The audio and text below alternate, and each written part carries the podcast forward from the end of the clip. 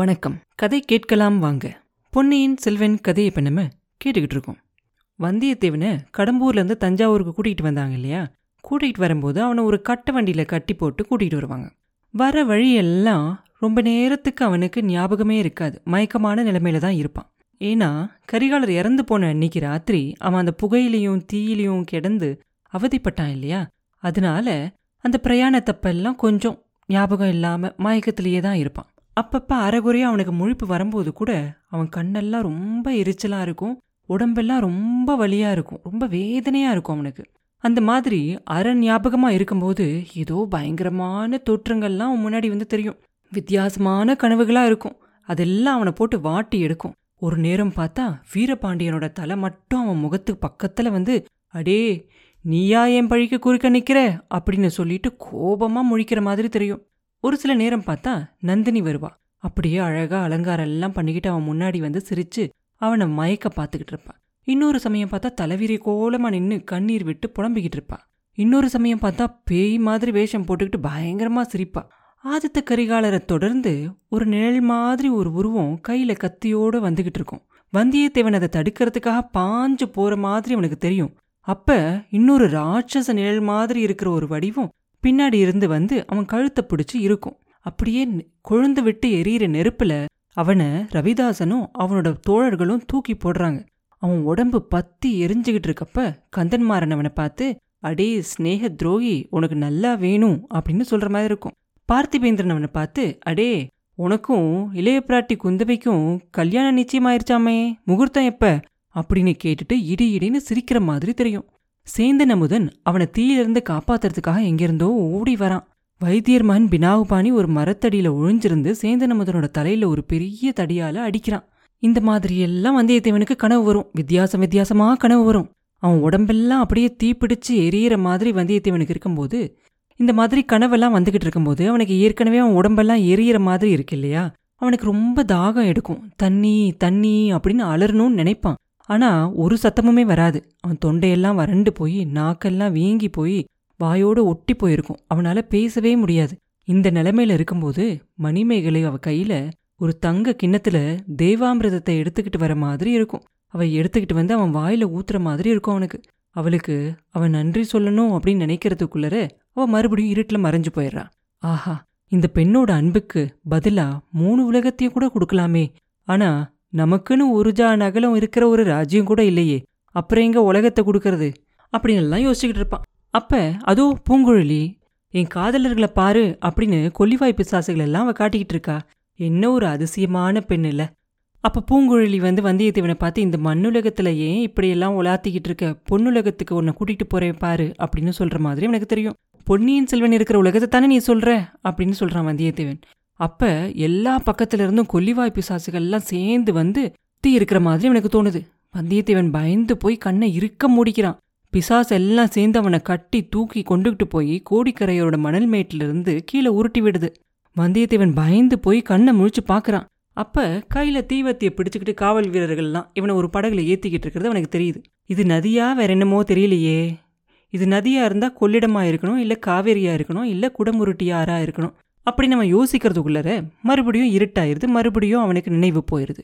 இப்படி எத்தனையோ விதமான அனுபவங்கள் கண்ட கண்ட கனவையும் கண்டுகிட்டே வருவான் அவன். அப்போ திடீர்னு கொஞ்ச நேரம் கழிச்சு ஏழு கடலும் அப்படியே கொந்தளிச்சு பொங்கி வர மாதிரி சத்தம் கேட்கும் அவனுக்கு. ஒரு பெரிய அலை வந்து அவன் மேலே மோதி அவனை அமுக்கிற மாதிரி தெரியும். அப்போ வந்தியத்தேவனுக்கு நல்ல ஞாபகம் வந்துடும் அவனுக்கு அந்த மயக்கம்லாம் போய் கண்ணை முழிச்சு பார்ப்பான். அவனுக்கு எதிரில் கொஞ்சம் தூரத்தில் தஞ்சாவூர் கோட்டையோட வாசல் அவனுக்கு தெரியும். அவனை கட்டி போட்டு அந்த கட்டை வண்டிக்கு முன்னாடியும் பின்னாடியும் நாலா புறத்துலையும் ஜனங்கள் எல்லா பக்கமும் ஒரு சமுத்திரம் மாதிரி காட்சி தந்த மாதிரி அவனுக்கு தெரியும். அத்தனை பேரும் சேர்ந்து அழுகிற சத்தம் ஏழு கடலும் பொங்குற மாதிரியான சத்தமா அவனுக்கு கேட்டிருக்கு அப்படிங்கறத அவன் தெரிஞ்சுக்குவான். ஆதித்த கரிகாலரோட கடைசி ஊர்வலம் தஞ்சாவூர் கோட்டையை நெருங்கி வந்துருச்சு அதனால தான் இவ்வளோ கூட்டம் அப்படின்னு சொல்லி புரிஞ்சுக்குவான். கொஞ்ச நேரத்துலலாம் அத்தனை கூட்டமும் அவனை விட்டு கொஞ்சம் தள்ளி போயிரும். அவனும் சம்புவரையரும் மட்டும் காவலர்கள் ஒரு சிலர் கூட்டிக்கிட்டு தஞ்சாவூர் கோட்டைக்குள்ளே கூட்டிட்டு போயிருவாங்க. ஆஹா அந்த மகா வீரனோட கடைசி சடங்க கூட அவரோட நண்பனா இருந்து நம்மளுக்கு பக்கத்துல இருந்து பார்க்க கொடுத்து வைக்காம போயிருச்சே அப்படின்னு சொல்லி யோசிப்பான் வந்தியத்தேவன். கடைசி வரைக்கும் அவரோட உயிருக்கு ஆபத்து வராம பாதுகாக்கணும் அப்படின்னு எவ்வளவோ முயற்சி எடுத்து தோல்வி அடைஞ்சிட்டேனே. அது மட்டும் இல்லாம அவரை கொன்னதா நம்ம மேலேயே குற்றம் சுமத்தியிருக்காங்களே. அவரோட உடம்ப கடம்பூர் மாளிகையில பிடிச்ச தீயில எரிஞ்சு போகாம மகா வீரருக்குரிய மரியாதையெல்லாம் கிடைக்கணும் அப்படின்னு சொல்லி காப்பாத்தி கொண்டுகிட்டு வந்தோமே. அப்படிப்பட்ட நம்மள கொலகாரங்களையும் சதிகாரங்களையும் அடைக்கிற பாதாள சிறைக்கு கொண்டு போறாங்களே. கொண்டு போனா என்ன? சீக்கிரத்திலேயே நம்மளை பத்தி இளைய பிராட்டியும் பொன்னியின் செல்வரும் விசாரிப்பாங்க. விசாரிச்சு நம்ம சிறையில இருக்கோம் அப்படின்னு தெரிஞ்ச உடனே பதப்பதைச்சு போயிடுவாங்க உடனே சிறைக்கு வந்து சாவியை எடுத்துக்கிட்டு வந்து நம்மளை விடுதலை செஞ்சிருவாங்க. கரிகாலரோட உயிரை நம்மளால காப்பாற்ற முடியாம போனாலும் அவருக்காக நம்ம செஞ்ச முயற்சி எல்லாத்தையும் தெரிஞ்சு நம்மளை பாராட்டுவாங்க அப்படின்னு சொல்லி யோசிப்பான். அடுத்த நிமிஷமே யோசிப்பான் ஆனா உண்மையாவே பாராட்டுவாங்களா? நம்மளை பத்தி ஞாபகமாக தான் அவங்களுக்கு வருமா? அவங்களோட அண்ணனை பறி கொடுத்த துக்கத்துல மத்ததையெல்லாம் மறந்துட மாட்டாங்களா? நம்ம குற்றவாளி இல்ல அப்படின்னு சொன்னாதான் நம்புவாங்களா? நம்பினாலும் முன்னாடி மாதிரி நம்மளோட நட்போட இருப்பாங்களா? அப்படின்னு யோசிப்பான். அதுக்குள்ளார அவனையும் சம்புவரையரையும் அந்த தங்க நாணயம் எல்லாம் அச்சிடுவாங்க இல்லையா? அந்த இடத்துக்கிட்ட கூட்டிட்டு வந்துடுவாங்க அப்ப அவன் பார்க்கும்போது சின்ன பழுவேட்டரையரோட ஆட்கள் யாரும் அங்கே இருக்க மாட்டாங்க. அங்கே தங்க நாணயம் செய்யறதையும் நிறுத்தியிருப்பாங்க. போகும்போது பார்த்தா சின்ன பழுவேட்டரையரோட ஆட்களுக்கு பதிலாக அங்கே பெரிய வேளாரோட ஆட்கள் அங்கங்கே ஒரு சில பேர் மாத்திரம் இருப்பாங்க. அவங்க எல்லாரும் ஒருத்தர் ஒருத்தர் பார்த்து பேசிக்குவாங்க. டேய் அங்கே போறான் பாரு. அவன் தான் சம்புவரையன். அவன் பக்கத்தில் போறான் பாரு. அவன் தான் வானர் குலத்து வீரன் வந்தியத்தேவன். அவன்தான் இளவரசரை கொன்னானா? அப்படின்னு சொல்லி பேசிக்குவாங்க. அது வந்தியத்தேவனோட காதலையும் விழுகும். அதுக்கப்புறமா அந்த இடத்த தாண்டி அந்த புலியெல்லாம் இருக்கும் இல்லையா? அந்த புலி கூண்டெல்லாம் இருக்கும் இல்லையா? அந்த அரை வழியாக போவாங்க. அங்கேருந்து மறுபடியும் கீழே இறங்கி அந்த படி வழியாக போவாங்க. வந்தியத்தேவனை ஒரு தனி அறையில் அடைச்சு பூட்டிட்டு காவலர்கள் போனதுக்கப்புறமா அவனோட நம்பிக்கை முழுசாக போயிடும் அங்கேருந்து அவன் விடுதலையாக போகிறதில்ல உயிர் போனதுக்கப்புறம் தான் அவனோட உடம்ப தான் ஒருவேளை அங்கேருந்து வெளியில் கொண்டுகிட்டு போவாங்க அப்படின்னு நினச்சிக்கிட்டு இருப்பான். சின்ன பழுவேட்டரையருக்கு முன்னாடியே நம்ம மேலே சந்தேகம். பார்த்திபேந்திரனுக்கோ நம்ம மேலே ஒரே துவேஷம். மலையமானுக்கோ பார்த்திபேந்திரன் பேச்சில் தான் நம்பிக்கை. பழுவேட்டரையர்கள் மறுபடியும் வந்ததுக்கப்புறமா எல்லார்கிட்டையும் நல்ல விதமாக பேசி சம்புவரையர் மேலே ஒரு குற்றமும் இல்லை அப்படின்னு சொல்லி சீக்கிரமாகவே அவரை விடுதலை செஞ்சிருவாங்க.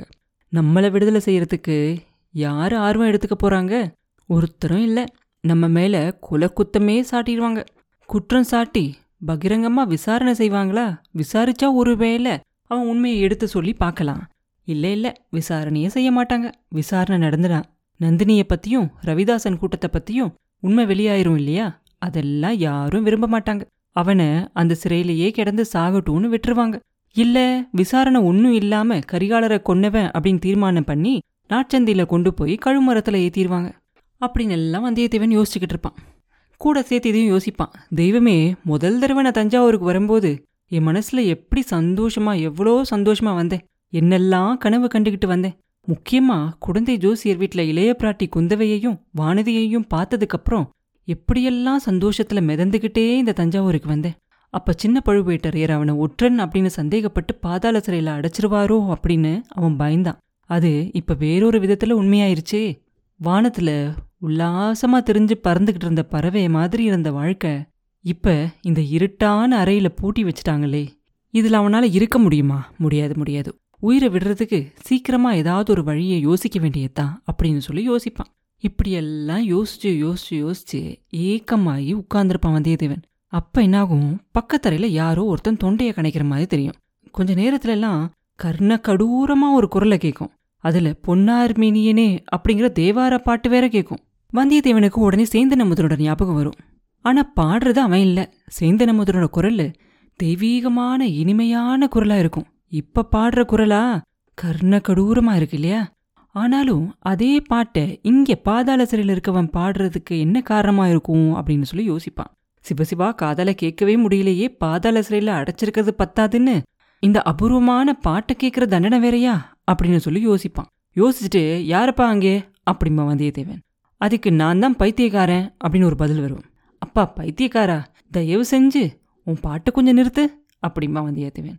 ஏன் என்னோட பாட்டு உனக்கு பிடிக்கலையா? அப்படின்னு அவன் கேட்க பிடிக்காம என்ன? உன் பாட்டு எனக்கு ரொம்ப ரொம்ப பிடிக்குது அப்படிம்பா வந்தியத்தேவன் பாட்டு நிறுத்தினதுக்கப்புறம் ரொம்ப பிடிக்குதாக்கும் அப்படின்னு அந்த குரல் சொல்ல அப்படி ஒன்றும் நீ பைத்தியக்காரனா தெரியலையே இந்த பாட்டை உனக்கு யார் சொல்லி கொடுத்தாங்க? அப்படின்னு கேட்பான் வந்தியத்தேவன் அப்போ அவன் சொல்லுவான் நீ இப்போ இருக்கிற இந்த அறையில் கொஞ்ச நாளைக்கு முன்னாடி ஒரு பையன் வந்து இருந்தான் கொஞ்ச நாள் தான் அவன் இங்கே இருந்தான். அப்போ அவன் ஓயாமல் இந்த பாட்டை பாடிக்கிட்டே இருந்தான். எனக்கு அது மனப்பாடம் ஆயிருச்சு அப்படிம்பான் அப்போ வந்தியத்தேவனுக்கு உடனே சேந்தன அமுதன் தான் அப்படிங்கிறது தீர்மானமாக தெரிஞ்சிரும். ஏன்னா அவன் தப்பிச்சு போறதுக்கு உதவி செஞ்சதுக்காக சேந்தன முதன சின்ன பழுவேட்டரையர் கொஞ்ச நாள் பாதாள சிறையில் வச்சிருந்தாரு அப்படிங்கிறது அவனுக்கு தெரியும். இந்த அறையில இருந்தது அவனாதான் இருக்கணும். ஆஹா சேந்தன அமுதன் எவ்வளோ தங்கமான பிள்ளை. எப்படி ஒரு அருமையான சிநேகிதன் அப்படின்னு சொல்லி யோசிப்பான் வந்தியத்தேவன். அப்ப வந்தியத்தேவன் கேட்பான் இந்த அறையில கொஞ்ச நாள் இருந்த அந்த வாலிபன் யாரு? உனக்கு தெரியுமா? அப்படின்னு கேட்பான் அதுக்கு அந்த பைத்தியக்காரன் சொல்லுவான் தெரியாம என்ன? அவன் பேரு சேந்தன் அமுதன். யாரோ ஒரு ஊமச்சியோட மகனா. உண்மையில அவன் யாரு அப்படிங்கிறது மட்டும் இந்த உலகத்துக்கு தெரிஞ்சா அப்படிம்பான். அவன் அப்படி சொன்ன உடனே வந்தியத்தேவனுக்கு ஒரே யோசனை ஆயிரும் தெரிஞ்சா என்ன ஆகும்? அப்படின்னு கேட்பான். உலகமே தலைகீழா போயிரும் அப்படிம்பா அந்த பைத்தியக்காரன். உலகம் தலைகீழானா நமக்கு இந்த பாதாள சிறையிலேருந்து விடுதலை கிடைக்குமா? அப்படின்னு வந்தியத்தேவன் கேட்ட உடனே நிச்சயமா கிடைக்கும் அப்படிம்பா அவன். வந்தியத்தேவன் சொல்லுவான் அப்படின்னா அவன் யாரு அப்படிங்கறத எனக்கு சொல்ல அப்படின்னு கேட்பான். இந்த பைத்தியக்காரன் சொல்லுவான் அவ்வளோ சுலபமாக உன்கிட்ட நான் சொல்லிடுவேனா அதை சோழ சக்கரவர்த்தியோட காதல மட்டும்தான் சொல்லுவேன். இன்னும் சுந்தர சோழ சக்கரவர்த்தி தானே சோழ நாட்டோட சக்கரவர்த்தியாக இருக்காரு? அப்படின்னு கேட்பான். வந்தியத்தேவன் சொல்லுவான் அவர்தான் உனக்கே அதை பற்றி சந்தேகம்? அப்படின்னு கேட்பான். அதுக்கு அவன் சொல்லுவான் கொஞ்ச நாளைக்கு முன்னாடி இங்கே நிறைய மாறுதல் எல்லாம் நடந்துச்சு. பழைய சிறை காவலர்கள் எல்லாம் மாறி புதுசாக சிறை காவலர்கள் எல்லாம் வந்திருக்காங்க. தங்க நாணயம் செய்யறதையும் நிறுத்திட்டாங்க. அது மூடாமல் இருந்தப்ப அங்கே செய்யற வேலையோட சத்தம் எப்பயும் கேட்டுக்கிட்டே இருக்கும் அப்படின்னு சொல்லுவான். அப்போ வந்தியத்தேவன் கேட்பான் மூடிட்டாங்களா? ஏன்? காவல்காரங்களா மாறிட்டாங்களா என்ன? அப்படின்னு கேட்பான். அதுக்கு அவன் சொல்லுவான் சின்ன பழுவேட்டரையர் கோட்டை காவலை விட்டு ஓடி போயிட்டாராம். கொடும்பாலூர் வேளார் தான் இப்போ தஞ்சாவூருக்கு தளபதியா இருக்காரு. இதெல்லாம் இங்கே இருக்க காவல்காரங்க பேசினதுலேருந்து நான் தெரிஞ்சுக்கிட்டேன் அப்படிம்பா அவன். வந்தியத்தேவன் ஓஹோ அப்படியா? அப்படின்னு சொல்லி ஆச்சரியமாக கேட்டுக்குவான். அவன் மனசுக்குள்ளரே இன்னொரு எண்ணமும் வரும். கொடும்பாலூர் பூதி விக்ரம கேசரிக்கு அவனை பற்றி நல்லா தெரியும். அவர் ஒருவேளை அவன் பேச்சை நம்பினாலும் அவனை விடுதலை செய்வாரா? இளவரசர் கரிகாலரை கொன்னவன் அப்படிங்கிற குற்றம் சாட்டப்பட்டவனை யார் தான் அவ்வளோ லேஸில் விடுதலை செஞ்சிட முடியும்? அப்படின்னு சொல்லி யோசிப்பான். அப்ப அந்த பைத்தியக்காரன் கேட்பான் என்ன தம்பி மௌனமாயிட்ட? மறுபடியும் பாடட்டுமா? அப்படின்னு கேட்பான் வந்தியத்தேவன் வேகமா வேண்டாம் வேண்டாம். நீ சொன்னதை பத்தி யோசிச்சுக்கிட்டு இருந்தேன். சேந்தன் அமுதன் ஊமச்சியோட மகன் இல்லை அப்படின்னு சொன்னியே பின்ன அவன் யாரா இருக்கும்னு யோசிக்கிறேன் அப்படிம்பா வந்தியத்தேவன். அதுக்கு அவன் சொல்லுவான் அந்த பேச்சை விட்டுட்டு வேற ஏதாவது சொல்லு அப்படிம்பான் வந்தியத்தேவன் சொல்லுவான் உன்னை எதுக்காக பைத்தியக்காரன் அப்படின்னு நீ சொல்லிக்கிற? அப்படின்னு கேட்பான். இங்கே வந்தவங்க எல்லாம் என்னை பைத்தியக்காரன்னு சொல்கிறதுனால தான் அப்படிம்பான் ஏன் அப்படி அவங்க எல்லாம் ஒன்று சொல்கிறாங்க அப்படின்னு வந்தியத்தேவன் கேட்க அவன் சொல்லுவான் ஈழ நாட்டில் பாண்டிய வம்சத்து மணிமகுடமும் தேவேந்திரன் கொடுத்த ரத்தின ஹாரமும் இருக்கிற இடம் எனக்கு தெரியும். என்னை விடுதலை செஞ்சா அது இருக்கிற இடத்த சொல்லுவேன் அப்படின்னு இங்கே இருக்கிறவங்க கிட்ட எல்லாம் நான் சொல்லுவேன். அதுக்காக என்னை பைத்தியம் அப்படின்னு சொல்கிறாங்க அப்படிம்பான் உன்னை பைத்தியம் அப்படின்னு சொல்றவங்க தான் உண்மையான பைத்தியக்காரங்க அப்படிம்பா வந்தியத்தேவன் நீ என் வார்த்தையை நம்புறியா? அப்படின்னு கேட்பான் அவன். பரிபூர்ணமா நம்புறேன். ஆனா நான் நம்பி என்ன பிரயோஜனம்? உனக்கு என்னால ஒரு உதவியும் செய்ய முடியாதே அப்படின்னு வந்தியத்தேவன் சொன்ன உடனே அவன் சொல்லுவான் அப்படி சொல்லாத. நீ இப்ப இருக்கிற அறையில யாரெல்லாம் இருக்காங்களோ அவங்க எல்லாம் சீக்கிரமா விடுதலையாகி போயிடுறாங்க. அதை நானும் பார்த்துக்கிட்டே தான் இருக்கேன் அப்படிம்பான் அது இப்படி ஏதாவது உதாரணம் சொல்லி பார்க்கலாம் அப்படின்னு வந்தியத்தேவன் கேட்பான் அதுக்கு அவன் சொல்லுவான் யாரோ வைத்தியர் மகன் ஒருத்தன் பினாகபாணி அப்படிங்கிறவன் உன் அறையில அடைக்கப்பட்டிருந்தான். அவனை பழுவூர் ராணி நந்தினி தேவி வந்து விடுதலை செஞ்சு கூட்டிகிட்டு போனான். அந்த அறையிலே தான் சேந்தன் அமுதன் இருந்தான். அவனை குந்தவை தேவியும் கொடும்பாலூர் இளவரசியும் வந்து விடுதலை செஞ்சாங்க அப்படிம்பான்.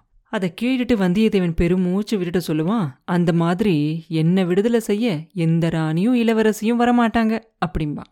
அப்போ பக்கத்தரையில இருந்தவன் சொல்லுவான் அப்படின்னா நானே உன்னை விடுதலை செய்கிறேன் அப்படிம்பான். அவன் சொல்கிறத கேட்ட உடனே வந்தியத்தேவன் சொல்லுவான் இப்போ தான் நீ உண்மையான பைத்தியக்கார மாதிரியே பேசுகிற அப்படிம்பான் அதுக்கு அவன் சொல்லுவான் இல்லை என் வார்த்தையை நம்பு அப்படின்னோடனே வந்தியத்தேவன் சொல்லுவான் வேறு வழி இல்லை உன்னை நம்பி தான் தீரணும் அப்படிம்பான் அப்படின்னா இன்னைக்கு ராத்திரி காவலர்கள் எல்லாம் வந்து நமக்கு சாப்பாடு கொடுத்துட்டு போகிற வரைக்கும் பொறுமையோட இரு அப்படின்னு சொல்லுவான் அந்த பைத்தியக்காரன். அப்புறம் என்ன நடந்துச்சு? அப்படிங்கிறத அடுத்த பதிவில் பார்ப்போம். மீண்டும் உங்களை அடுத்த பதிவில் சந்திக்கும் வரை உங்களிடமிருந்து விடைபெறுவது உண்ணாமலே பாபு. நன்றி.